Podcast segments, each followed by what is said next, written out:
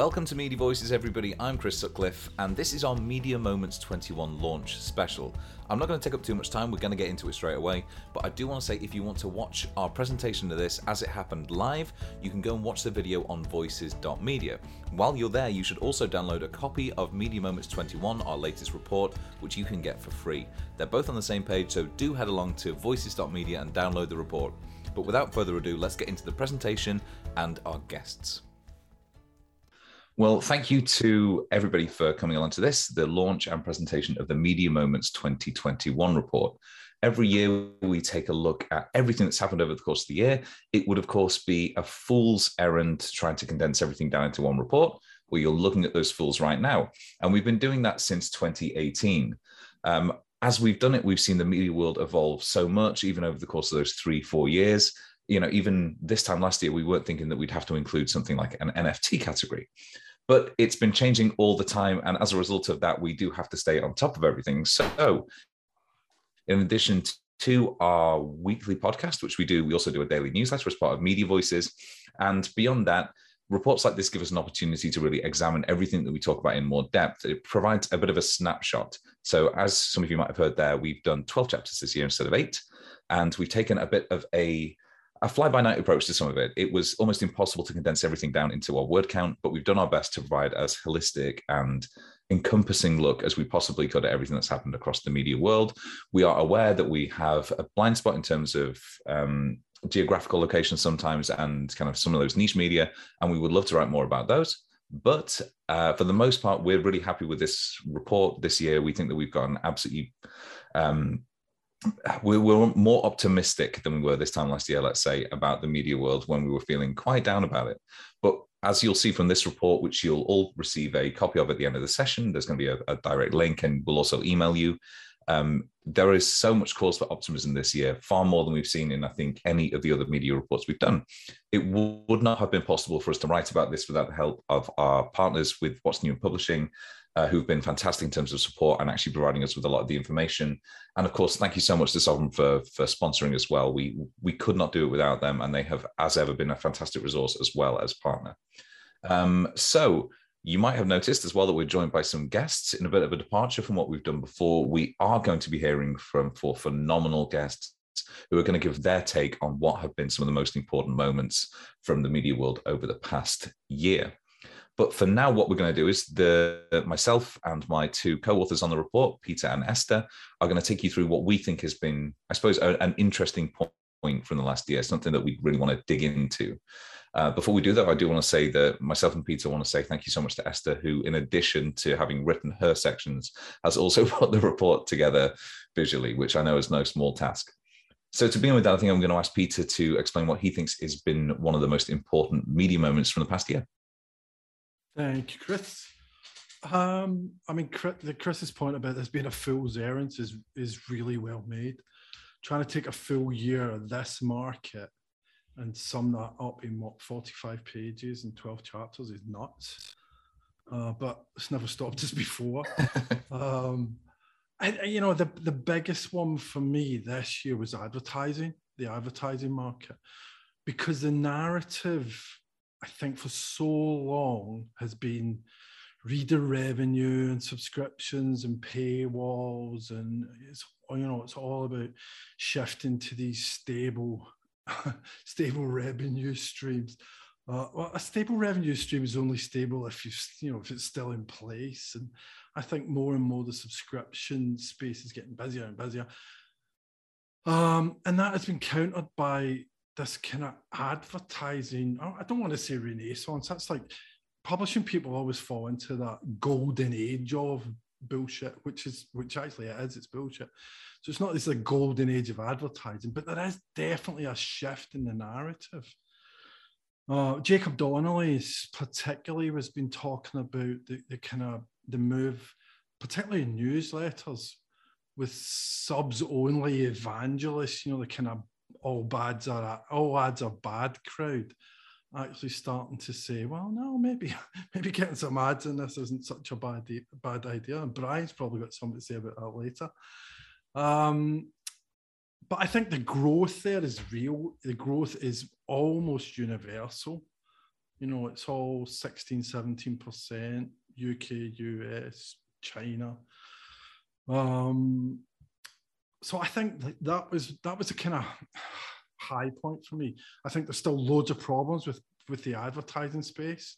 I think there's too many crappy ads and too many ads that you know, we're still getting followed around the web by toasters. So the, the whole cookie thing's got to get sorted out. Um, but that was definitely the highlight for me was to was to see that kind of return to advertising, particularly seeing it as part of the mix. You know, we bang on about the mix of six all the time, but seeing advertising come back into that mix of revenues, I think was was was definitely the highlight for me. It's fantastic. And Esther, you have uh, a couple of things you want to point about subscriptions. I know we're going to get into that in a bit, in more depth in a bit, but yeah, you've pulled out some key stats, I think. Uh, no, I was going to pull out some key stats about subscriptions, and then um, all the panelists told me they also wanted to talk about subscriptions. So I'm going, to step back from subscriptions because um, I wrote the chapter on it. But um, actually, the, the one of the most exciting things I think for me has been um, the, some of the moves platforms have made to make paid podcasting possible. Um, I know Apple, Apple and Spotify both. In fact, Spotify rolled out paid tools literally last week, um, following Apple's launch over the summer. And I think when when it had launched over the summer, it sort of passed me by. Um, can't think why, but uh, and I was I was doing some research for an article I was writing on immediate. I sort of suddenly realised that actually they were they were already in on this. They were experimenting with paid podcasts. That they'd launched a couple of things. Um, M, M, you know, we saw Empire had some success with the paid podcast they'd launched last year. Um, Der Spiegel has rolled out an Audio Plus bundle this summer, and I think the platforms. Obviously, I know there's, there's problems with going on and on platforms, but some of the tools that they're putting in place to enable um, publishers to start paid podcasts that that I think is quite an exciting area, and I'm I'm really quite excited to see where that's going to go in 2022. Next, that's next year, isn't it? Yes, we're 2021 this year. No, it can't be. Where's this year gone? so yeah, that's um that's that's what I'm really keeping an eye on this year, and I'm, I was really excited about sort of catching up on what happened in the year. Nice. And uh, myself, obviously, it would be impossible to write about this year in media without talking about e-commerce. And so, you know, a few years ago, I remember we were covering a conference for the media briefing, and we heard about Time Inc UK's plans around e-commerce. And while they were mainly concentrating around sort of low ticket items and low ticket verticals, its plans to own every part of the chain from content creation to ideation to product recommendation, it proved remarkably prescient because e-commerce in 2021 builds upon that explosion in digital payment last year. But the brands that have been the key beneficiaries have been those with consumer touchpoints at every single part of the journey. Now, that's not particularly mind blowing. It's something you'd expect from kind of very well established um, brands with expertise and kind of fingers in every part of the pie. But as you'll see from the e commerce chapter, those brands effectively hold their consumers' hand now from recommendation right through the funnel. And many of the acquisitions we've seen this year have actually been a service of employing their expertise uh, in new high value verticals. Um, we have also seen, though, as Esther mentioned there, there's we've been burned by by platforms in the past, and a lot of the platforms that are investing heavily in e-commerce are those that have a tech advantage over us in terms of how they actually reach audiences. I'm thinking about Snap using its the way Snap talks about its camera as being the new keyboard, for instance. Um, people are habituated to viewing things through that world and even making purchases that way now. So while I don't want to put any, I don't want to pour a bucket of cold water on this. I do think that we need to be wary about how we're actually thinking about e-commerce on platforms that we don't own and operate ourselves. Despite that, as you'll see from the e-commerce chapter, and as I'm sure we'll talk about in a second, there has been such there have been so many success stories this year that it's really kind of buoyed my mood. It's made me feel much more confident about our industry's ability to make uh, make revenue from areas that depend upon our own expertise. So, before we, well, I suppose before we discuss anything else, we should uh, talk about our panel. And so, you might recognize Brian Morrissey, who is the ex Digiday editor in chief, and he's now of the Rebooting newsletter, and Brian, I believe, a podcast as well. Yeah, just started one. Fantastic. And Charlotte Tobitt, of course, of Press Gazette, who you'll know if you, well, if you exist within this world, you'll use Press Gazette as an invaluable resource. Thank you for being here, Charlotte. Thanks for having me, Chris. Of course. And we've got Professor Lucy Kung, who is the Reuters Institute. Lucy, we've worked together in the past, but thank you again for, for coming here. You're welcome. Pleasure to be here. Thanks for the invite. Of course. And finally, last but not least, we've got Dominic Perkins from Sovrn, who as we mentioned at the start, we would not have been able to put this report together without. So thank you very much, Dominic. Pleasure. Thank you very much for having me. Perfect. So, actually, Charlotte, I wanted to begin with you because we're going to talk about subscriptions briefly here.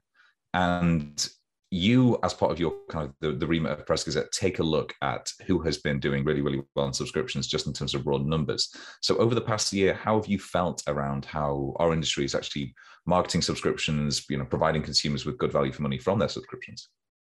Um, yeah, I mean, generally, I feel like that's a that's an area where the industry is doing really well. Um, uh, we one of my colleagues has done this as what he calls the 100k club where he's tracking how many english language publishers have more than 100,000 digital subscribers and that's um, over 30 now um, and it's sort of all the people you'd expect and i suppose some you might not expect to be so high so i mean new york times um, i've just got it up i'll give you the top five new york times washington post wall street journal gannett the athletic um, but interestingly, Substack is now number six. Um, so that's sort of shot up in terms of, I think we're going to talk more about newsletters, but um, that's sort of the raw power. I think people are interested in it. But um, I think generally there's been a real willingness to pay. This thing from 2020 of people realizing they have to pay for trusted news, like amid the pandemic, I do think that's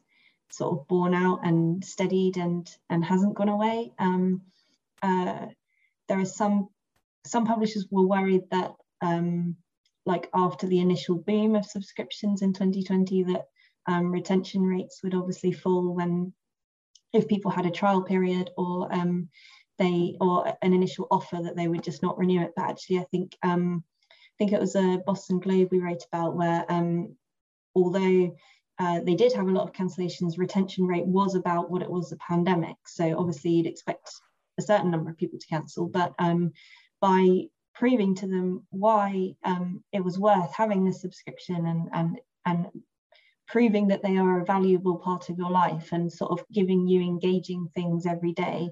Um, that's how you do it. So like the telegraph as well um, their main thing they think about now is subscriptions like above all else. And they've got this um, star metric which looks at every article and how it engages subscribers. So it, you know they don't think about page views but they think about are subscribers enjoying this? And does it sign up new subscribers? So it's sort of just this whole refocus across the industry which i do think is paying off um, and um, the other thing i was just going to mention was that um, i mentioned about the trial offers and stuff but actually a lot of people decided it wasn't worth doing them and they'd rather have fewer people sign up and um, but actually make money and actually engage those people rather than just having loads of people sign up for hardly any money.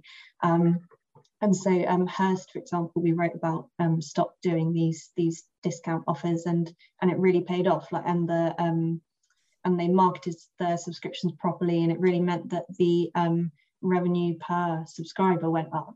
Um, so all these things are worth doing rather than just putting a subscription out there. It's worth thinking about, um, you know, uh, how do we make sure they know it is valuable and, and part of their everyday life.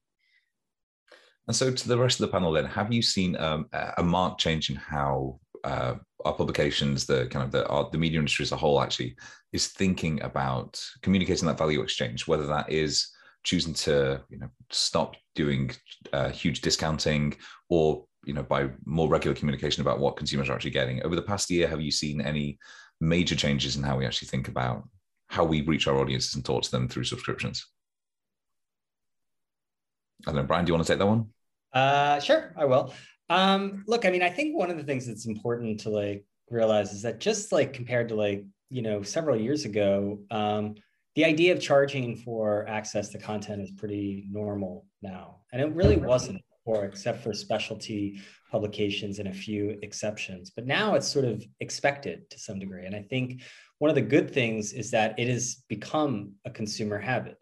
That's the good part. The, the bad part is that um, there's obviously a, you know, navigating the internet now is, is you're running up against walls uh, everywhere. And so it's a different type of experience. And I think a lot of publishers are still, and again, it's hard to talk about publishers as a monolith, but a lot of publishers are addicted to piling up big numbers with discount offers. Um, you know, we just had Black Friday. I think we've exported Black Friday, but not Thanksgiving, which I guess is part of the unbundling. Yeah, we got the we got the worst part of it. I, it, well, yeah, I don't really, totally understand that because I always thought it, it, was like you know they, they, sort of go together, but that's okay. Um, nobody wants to eat turkey, um, and but everyone likes discounts, and so I don't know. I've just been bombarded with these one dollar offers, you know, for a year of of the athletic and stuff like this, and you know th- this is it's a difficult one because you know we talk a lot about trust and nobody likes it. You know, I, I subscribe to the the look. Not nobody likes it. It's like a balloon mortgage to some degree, right? Like you're when you're paying a dollar a month and then it jumps to fifteen dollars a month or more. Um, you're going to end up you know rubbing a lot of people the wrong way right because it's it's kind of a bait and switch tactic and i understand why people do it and the reality of of subscription programs is you have a lot of sleepers you know people who aren't really active at all. And um, for a lot of publishers, it's like let's not let's not wake the sleepers. Let's make them call in order to cancel. Um, it's amazing to me that like publications like the Wall Street Journal still rely on that to keep um, keep subscribers. Just make it uh, hard actually to stop subscribing. Um, that's going to end up being uh, the FTC here is going to crack down on that. Um, and a lot of it is it should be cracked down on. I mean, it's it's corner cutting and it would be great if publishers had more um, more faith in in their products you know? Like i mean for netflix they send me they send me an email before it's going to be renewed. And um, i don't see that from a lot of publishers because publishers don't want to wake the sleepers. They want to make sure too many publishers not all publishers. Um, and i think that that's that's a weakness. Oh, certainly. And lucy of those um, publications that Charlotte mentioned at the start, is there anybody who you think is doing particularly well? I think Esther flags up a couple of them, well, more than a few of them actually in, in the report itself, but who over the past year has really come into their own in terms of doing subscriptions well, whether that be selling them, retaining, anything like that? Well, I think I kind of concur with the findings of your report. I think the industry is in a much more mature and solid place than we would have expected it to be.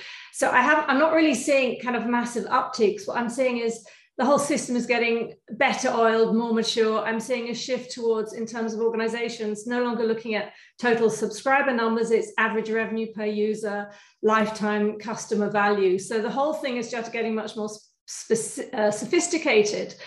I think where I'm still seeing the issue is kind of uh, getting that thinking to penetrate deep into the content creation areas, especially. And I think that is the shift you're seeing in the kind of leading organizations. And I think it's to, we're to see that kind of percolate out to the rest of the organizations. So I think in general, I mean, I, I have come across really in all geographies a large number of, you know, in India, in Norway, in the UK, in the US, really successful organizations right now. A lot of them, I mean, there is a split between organizations that are really good at about creating a narrative about themselves and organizations that have kind of quietly got their job together. And I think that's one of our problems as researchers and writers, kind of filtering, you know, getting the signal from the noise. So yeah, I think there are a lot actually are doing much better than any of us expected they would be. I think Peter, in, in our latest episode, actually, we spoke about that. You were talking about the idea that kind of individuals who do who market themselves through Substack have a much clearer story to tell in a lot of cases than than some of the publications. Yeah, I think it's just tighter. They're they're kind of they're themselves by definition. And I think that if they've got a solid proposition, then that makes it easier for people to sell that proposition. I've got a question for Dom, actually, um, based Dom on your past experience. Just that idea of the change internally. You were at Immediate before, that's right, yeah? That's right.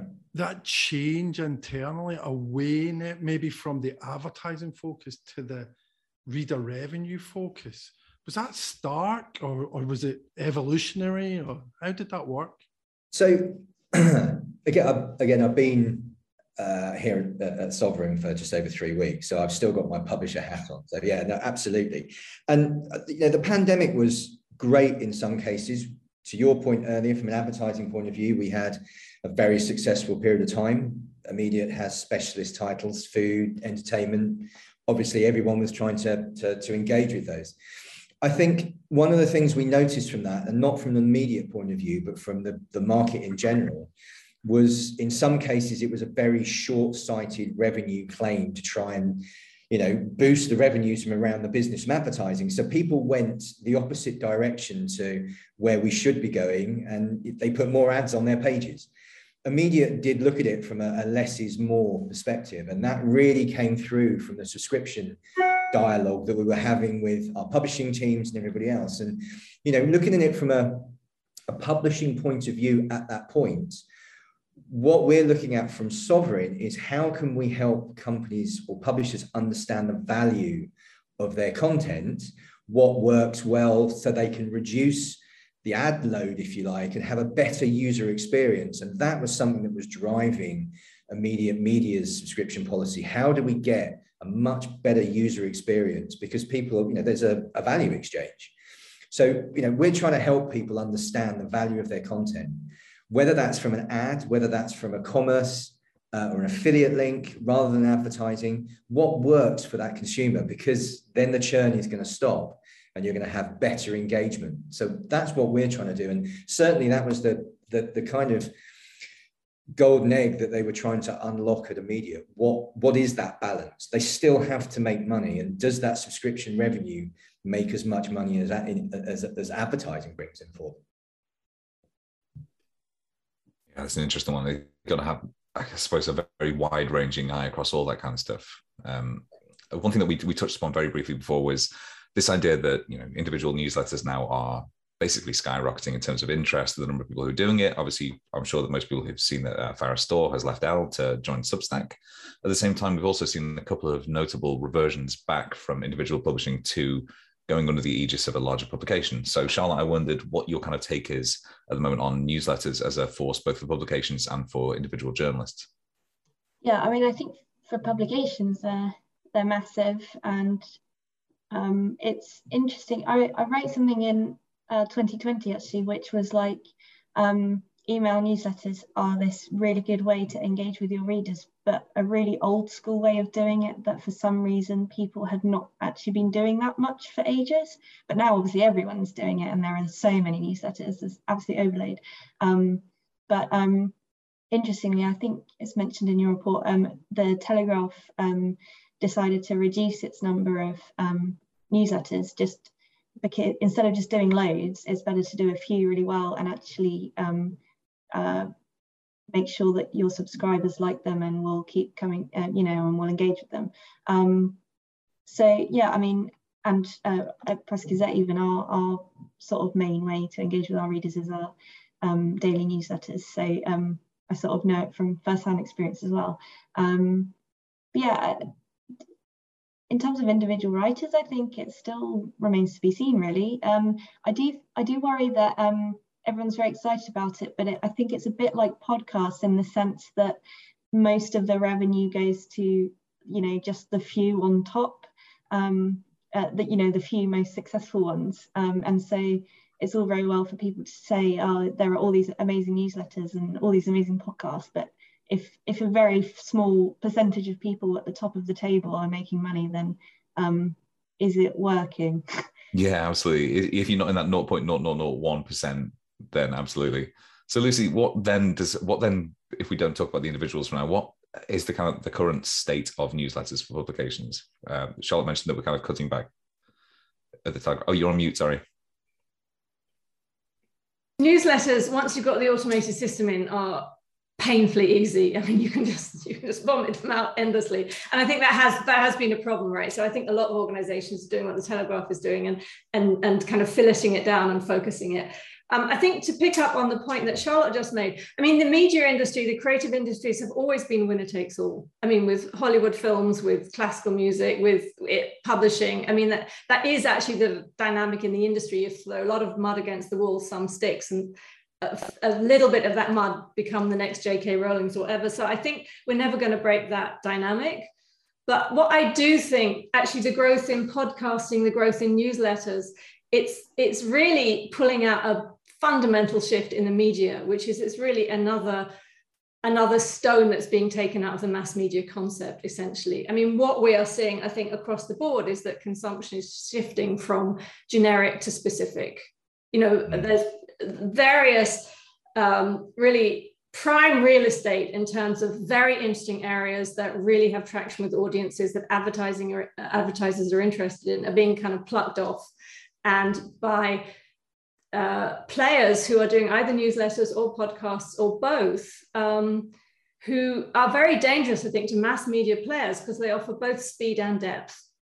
And you can see i mean the, the, the sort of generalists are now having to decide where where are we going to focus our energies right now because we can't, can't cover the whole waterfront. And i think that shift from generic to specific is going to continue. You look at axel springer's purchases it, you know it's not trying to buy news corp it's trying to buy uh, morning brew it's buying politico very specific players in a particular vertical where there's the option to go you know b to c and b to b as well yeah, I would concur with that, with, with what Lucy said, because I mean, we're definitely seeing a flight to niche and, and to verticals. Um, and I think newsletters and podcasts are interesting because they're kind of examples of a larger shift going on just in general um, from institutions to individuals. You know, there's a lot of, there's been a lot of trust loss over the last um, decade plus really. And i think it's normal for this this phase of media to, to go more towards individuals because people end up trusting people more than they do faceless brands. And i think that has a lot of advantages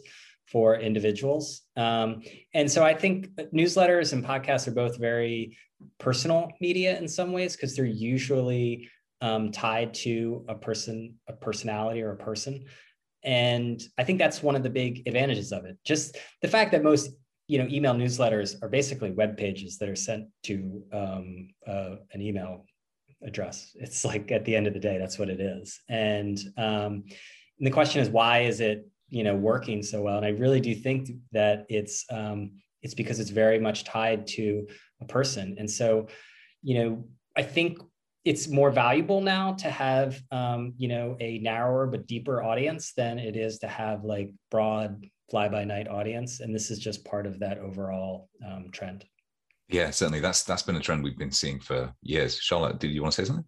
Yeah sorry. I was just going to add to what brian said that um, uh, it's interesting because um, i think publishers had sort of slowly started to realize that that newsletters were a way of building a more specific relationship um, and we've spoken to somewhere uh, the i for example they started to make the newsletters more um, tailored from a particular person within the organ, you know, like the culture editor or um, and the New Statesman, um, the political editor. It's very much um, based around their personality, even though it's a branded email. So then it it does make sense that the next step from that is for the writers, obviously, to be like, well, why do I even need the brand? They've built the newsletter around my voice, so it does make sense. And um, it's just whether um, you sort of, I suppose, they might not think they need the publication for the profile and the um, uh, audience, but maybe they do still need it for the money.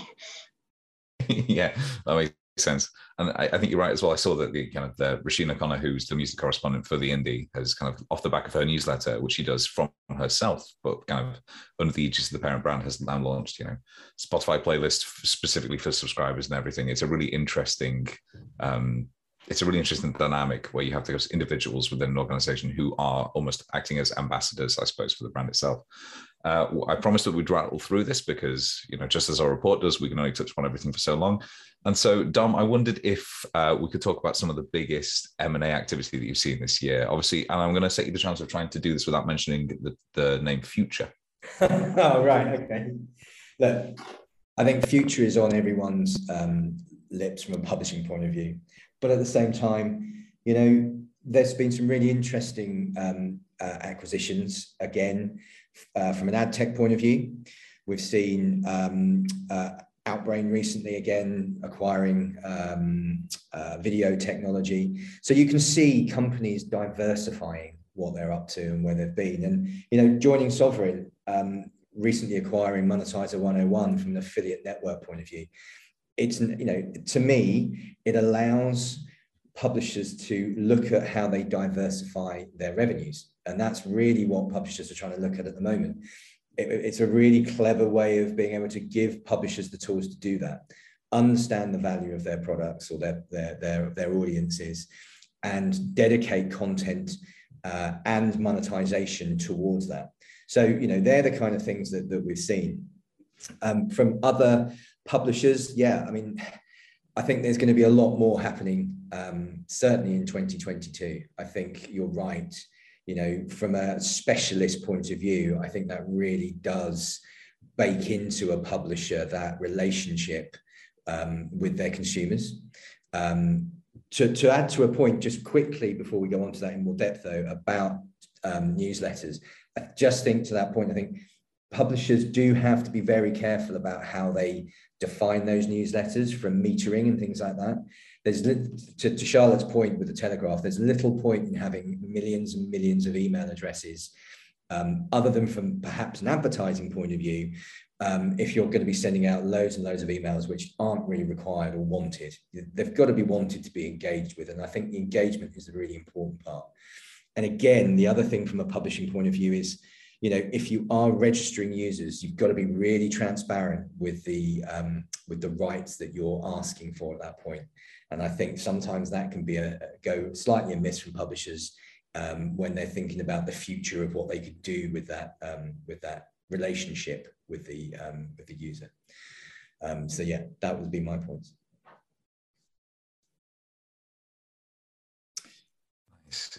And obviously, we've seen, God,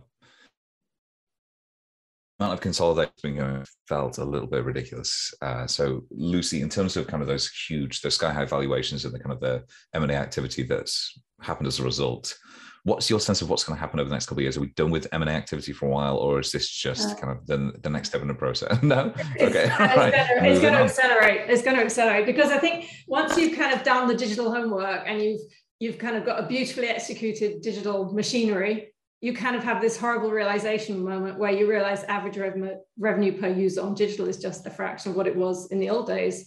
So if you're serious about your content creation or your newsroom, you've got to find growth from somewhere, and that is actually acquisition. So I think I think there will be I think acquisition M and A activity will continue. I think there's two really interesting things there underlying that development. What you're seeing is actually a kind of a acknowledgement the growth is coming from non-core activities actually. They might subsidize the core media activities but the growth is coming from non-core activities. And you know even if you look at the new york times last year their growth was in the um, the cooking and the puzzling apps right?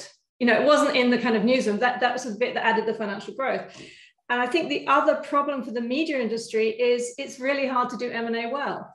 There was a there was a report last year from McKinsey, um, which I d- I didn't have a chance to dig into it, but they found that you know the, the they put this sector together technology media and comms but it was bottom of the league table in terms of how good it is at m&a right? Um, so you know the average return was kind of minus 2.2 what they do well are the big deals. So i think that's why i'm sorry i'm mentioning future but future is clearly has a is really really good at m&a really good at acquisitions. And it's it's it's a very complex area. So i think that's really the issue. I think there will be more of that but i think um, you can, as this McKinsey report showed, you can lose as much value as you create. It's absolutely not a silver bullet. But yeah, I think we'll see loads more of it because you, where is the growth going to come from? It, as everyone's gone more digital, there's this realization we need growth from somewhere else now. Yeah, absolutely. And uh, Brian's departed and left his big Ghostbusters tower of books there. So, oh no, he's back. so, Brian, yeah, I just wondered what this sort of uh, uh, you muted. Uh, it's yeah, a long story. It's Miami. There's like they just like come into our apartment. So sorry.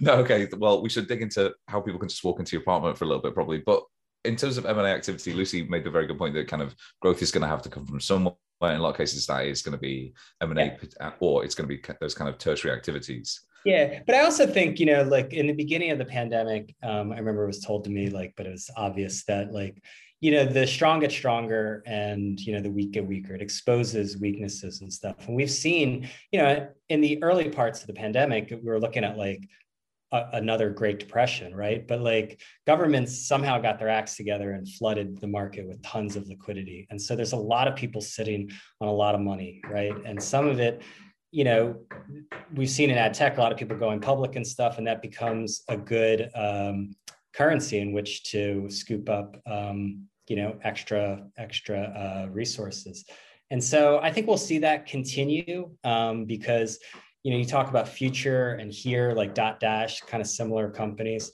Um, and they have models that work.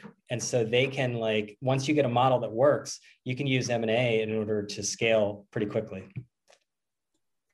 Yeah, I think I, because I, know you said you don't want to talk about future, but I, I think you you can't in this conversation. I mean, if you look at their turnaround from five years ago, when they were making virtually nothing, and then you, you look at the turnaround that company's done, and, and most of that has been through very smart acquisitions.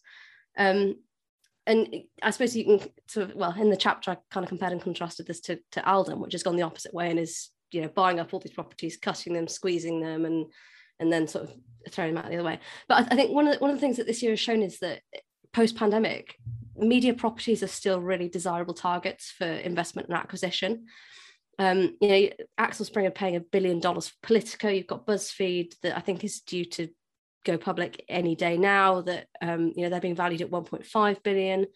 Um, I, I do ask this question with, with, these companies, and, and I know when when Dennis acquired um, their um, car comparison website and you know Future acquired Go Compare.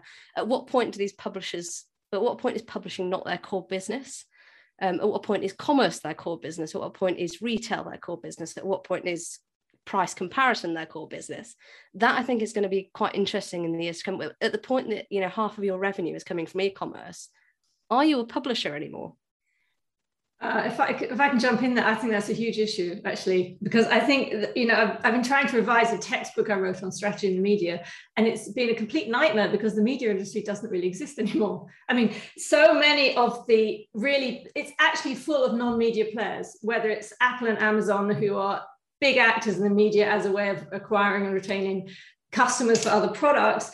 And then what you see, particularly, this is linking up the newsletter issue, but you've got a lot of, say, finance VC consultancies coming into the media. So McKinsey, A16Z, um, JP Morgan is buying a lot of newsletters. And essentially, for them, they can control their message. It's incredibly cheap customer acquisition tool. So you've got an awful lot of big players in the media industry who are not primarily media companies. That, the content creation is not their raison d'etre. And I think that's going to be, in a way, I think for people working in the media industry, that's actually going to mean growth, more opportunities to work in other sectors. But I think it is a really profound transformation to the media industry, you know, and all the concepts of mass media is it's all kind of gradually evaporating, I think, and it's becoming a, a, very strange conglomeration. And if you bring in there the whole creator economy, as well, which I think is where there's going to be a huge amount of growth. That's different again.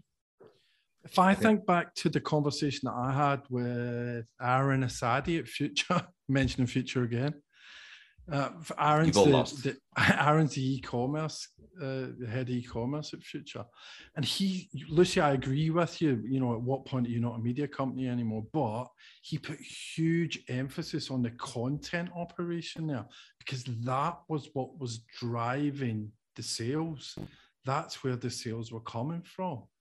So if you're writing reviews, you have to write good reviews, you have to write credible reviews, you have to write stuff that okay, people, okay. It goes back but, to Brian's but, point of trust.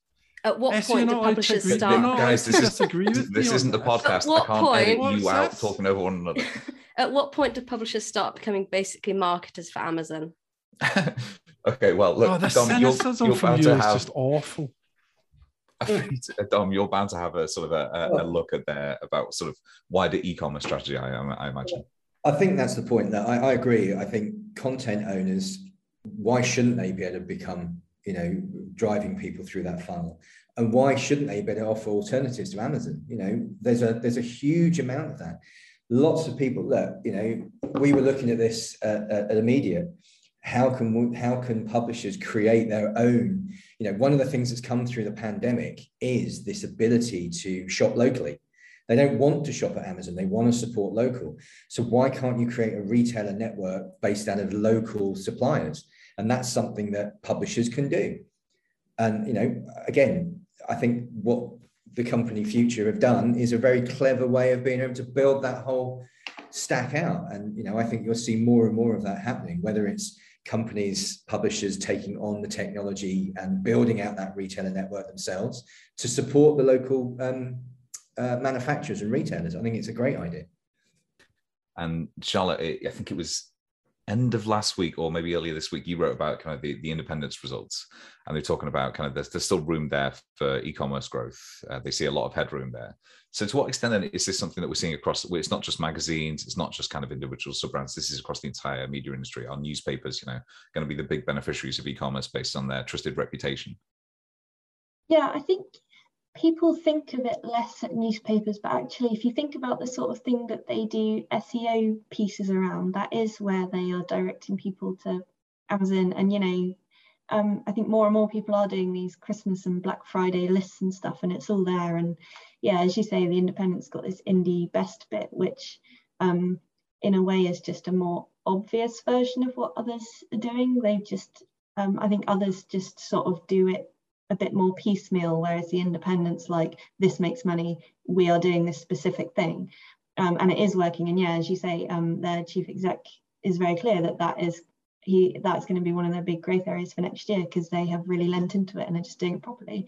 Um, I think where um, wh- where you're all talking about um, at what point do media companies stop being media companies? Um, I think the only question that raises for me, I think, as Dom says, it's well within all their rights to publish what they want and share links to Amazon if it's going to bring in revenue. But um, I think the concerning thing potentially is um, for uh, newspapers, not for magazines, is um, obviously they we sort of rely on them for public interest news. And if they are leaning away from that for to not see themselves as a news company to see themselves as a tech company with a bit of news strapped on like um, you sort of obviously that's great if they are using these other revenues to um, to enable them to do that. But if they sort of get distracted i think that might be where the problem lies. Yeah there's a there's a little bit of a perverse incentive there to kind of shift resources potentially it's something that i know that we're going to be keeping an eye on well, all of us here. And I don't doubt that if we do this event next time, this time next year, we'll be chatting about e-commerce again. But will we be talking about NFTs? So, Peter, you uh, on the podcast, you have have been skeptical, I would say, about NFTs and their, their role in kind of revenue generation in newspapers and magazines. I'm skeptical in the same way that I'm skeptical at any Ponzi scheme. um, you know, the, they're a flashing. I'm not saying NFTs aren't something that's going to be around for a while, but the way they're being used at the moment is an absolute flash in the pan.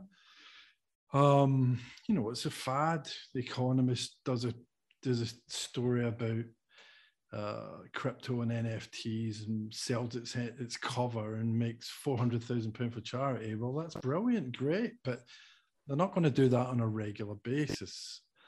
So I think where where where NFTs get interesting, and Brian actually just wrote about this uh, to, in today's newsletter. Where it gets interesting is if there's actually a use case that builds up around it. And you know, I read a piece. Um, oh, I can't remember who wrote it. Doesn't matter. Talking about uh, the future of the music industry and actually people owning a share of the recordings that artists are putting out. And the same thing could apply to magazine industry just as easily. And I think yeah. that is where it starts getting interesting, where you've got that kind of ownership type thing going on. But the way it's been used at the moment, nah. I mean, it's just you know, the the the one of the leading crypto coins at the minute is a frigging meme-based dog coin. So that's where we're at I feel like that's at least half of them. I don't know, Brian. You've just written about. Yeah, it. yeah. I'm not as big. I mean, maybe it's it's living in Miami. I'm not. I'm not as uh, skeptical. I guess. I mean, I understand why, um, Peter, you're skeptical, and and probably a lot of people are skeptical because there's a lot of nonsense with the crypto world, and it's really difficult to understand. And um, it's like a lot of hot air and hype and whatnot. But I think the the principles of it make a lot of sense. Um, again, like the you know the loss of trust in institutions and so to decentralize to individuals makes a ton of sense and to try to establish trust in a different way not having an intermediary or gatekeeper also just makes a lot of sense in the media world if we see what happened with facebook and google and whatnot so all that stuff makes sense i think the problem is to Peter um, to Peter's point is a lot of people are talking about theoretical possibilities, and the only sort of tangible things seem like gimmicks. You know, like um, selling a NFT of a cover um, is is mostly a gimmick. It's like a short term thing, but if you think of M- NFTs as like a membership card, and we think about moving uh, and, you know, we talked about the shift to like sort of niche into communities and stuff like this you know moving from audience to community is one thing but when the community then has like a literal stake in um, the um, in in the endeavor i think that changes um, things completely. And so you can start to think that hey this could be something real. Um, and so i do think that there there'll be like any revolution it will mostly fizzle out but uh, and disappoint. But i do think that that this is has a good chance of being a new a new technology paradigm. Um, I do. would the would the incident with the correspondent have shaken down as it did had they forced people to buy NFTs as proof of membership? Yeah, no, that could have worked. But I mean, you look at like Bored Ape Yacht Club and stuff, and you can start to, if you look at, I would encourage everyone to sort of, you know, just spend like a few hours, like really understanding what what Board Ape is doing, and try to apply it in your mind to to media, and you can start to see a pretty powerful um, a pretty powerful model like emerging um, because NFTs where you just buy a JPEG and you tell people I own this or whatever is kind of uninteresting. But when it un- unlocks access, and um, I think it gets pretty interesting, and that's where NFTs are going to go. Whether it's an NFT or or or a token, um, I don't think that that's that's more like details and stuff. But I do think that when you start to have you know rights associated with it and that allow you to contribute to the community i think that's that's kind of interesting. Nice. And so i suppose that we are sort of rapidly coming to the end of the discussion. I wondered if i could go around and ask the panelists and my co-host actually something that they are most excited about for next year. You know this time when we come to share the report media moments 2022 is there one thing that you're looking forward to seeing develop over the next year or that you hope we talk about that's kind of something that's come to fruition so, uh, Dom, do you want to kind of kick us off with that? I, I, one of the things that, that I was thinking about for, for next year is, is I want to see this experimentation that publishers have been doing carrying on.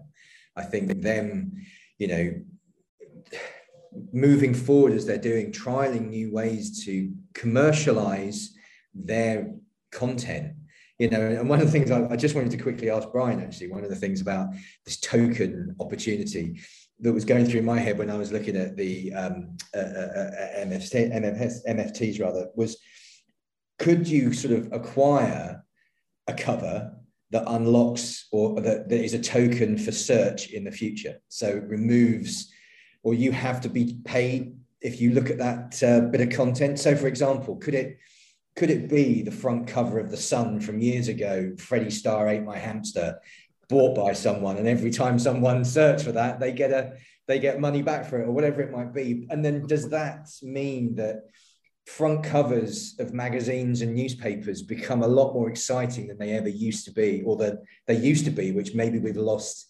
recently? You know, it's they're the kind of things that I would love to see publishers experimenting with and looking at new ways of making engaging with people but making revenue from. Yeah no i think that's a great point. But i think to me like the big thing is like it could bring scarcity back to did to really for the first time to digital media. I mean digital media's great strength is its great weakness um, which is that it's limitless. And and when when things are limitless the value of them um, tends to go go down. And so i think we've seen that with you know the with the ad industry, you know, became limitless, right? And and uh, I think when it was chasing cookies, it, it particularly just completely devalued the value of audiences. But I think we're seeing the shift um, that's happening right now back to content, back to context. Um, like Lucy um, w- was talking, like you know, places are rising and falling based on the quality of their product more, right? And so like a lot of times, content, honestly, and too many publications was overhead. Um, and a lot of content creators, I, I feel like felt like they were cogs, right? And so now with when you shift to subscriptions with the flight to niche, with things like what's going on in crypto and stuff, you could see a world emerging where there's way more focus on the actual product, which is the content, right? And I think a lot of times over the last several years, people have been chasing after incremental revenue streams and really losing sight of what business they were in, right? Which is creating really high quality content um, that means something to specific groups of people and that are ideally communities. And actually, Brian, why don't you take it? What's uh, what's kind of even beyond what Dom was talking about there? What's your one great hope, I suppose, for 2022 in terms of the media?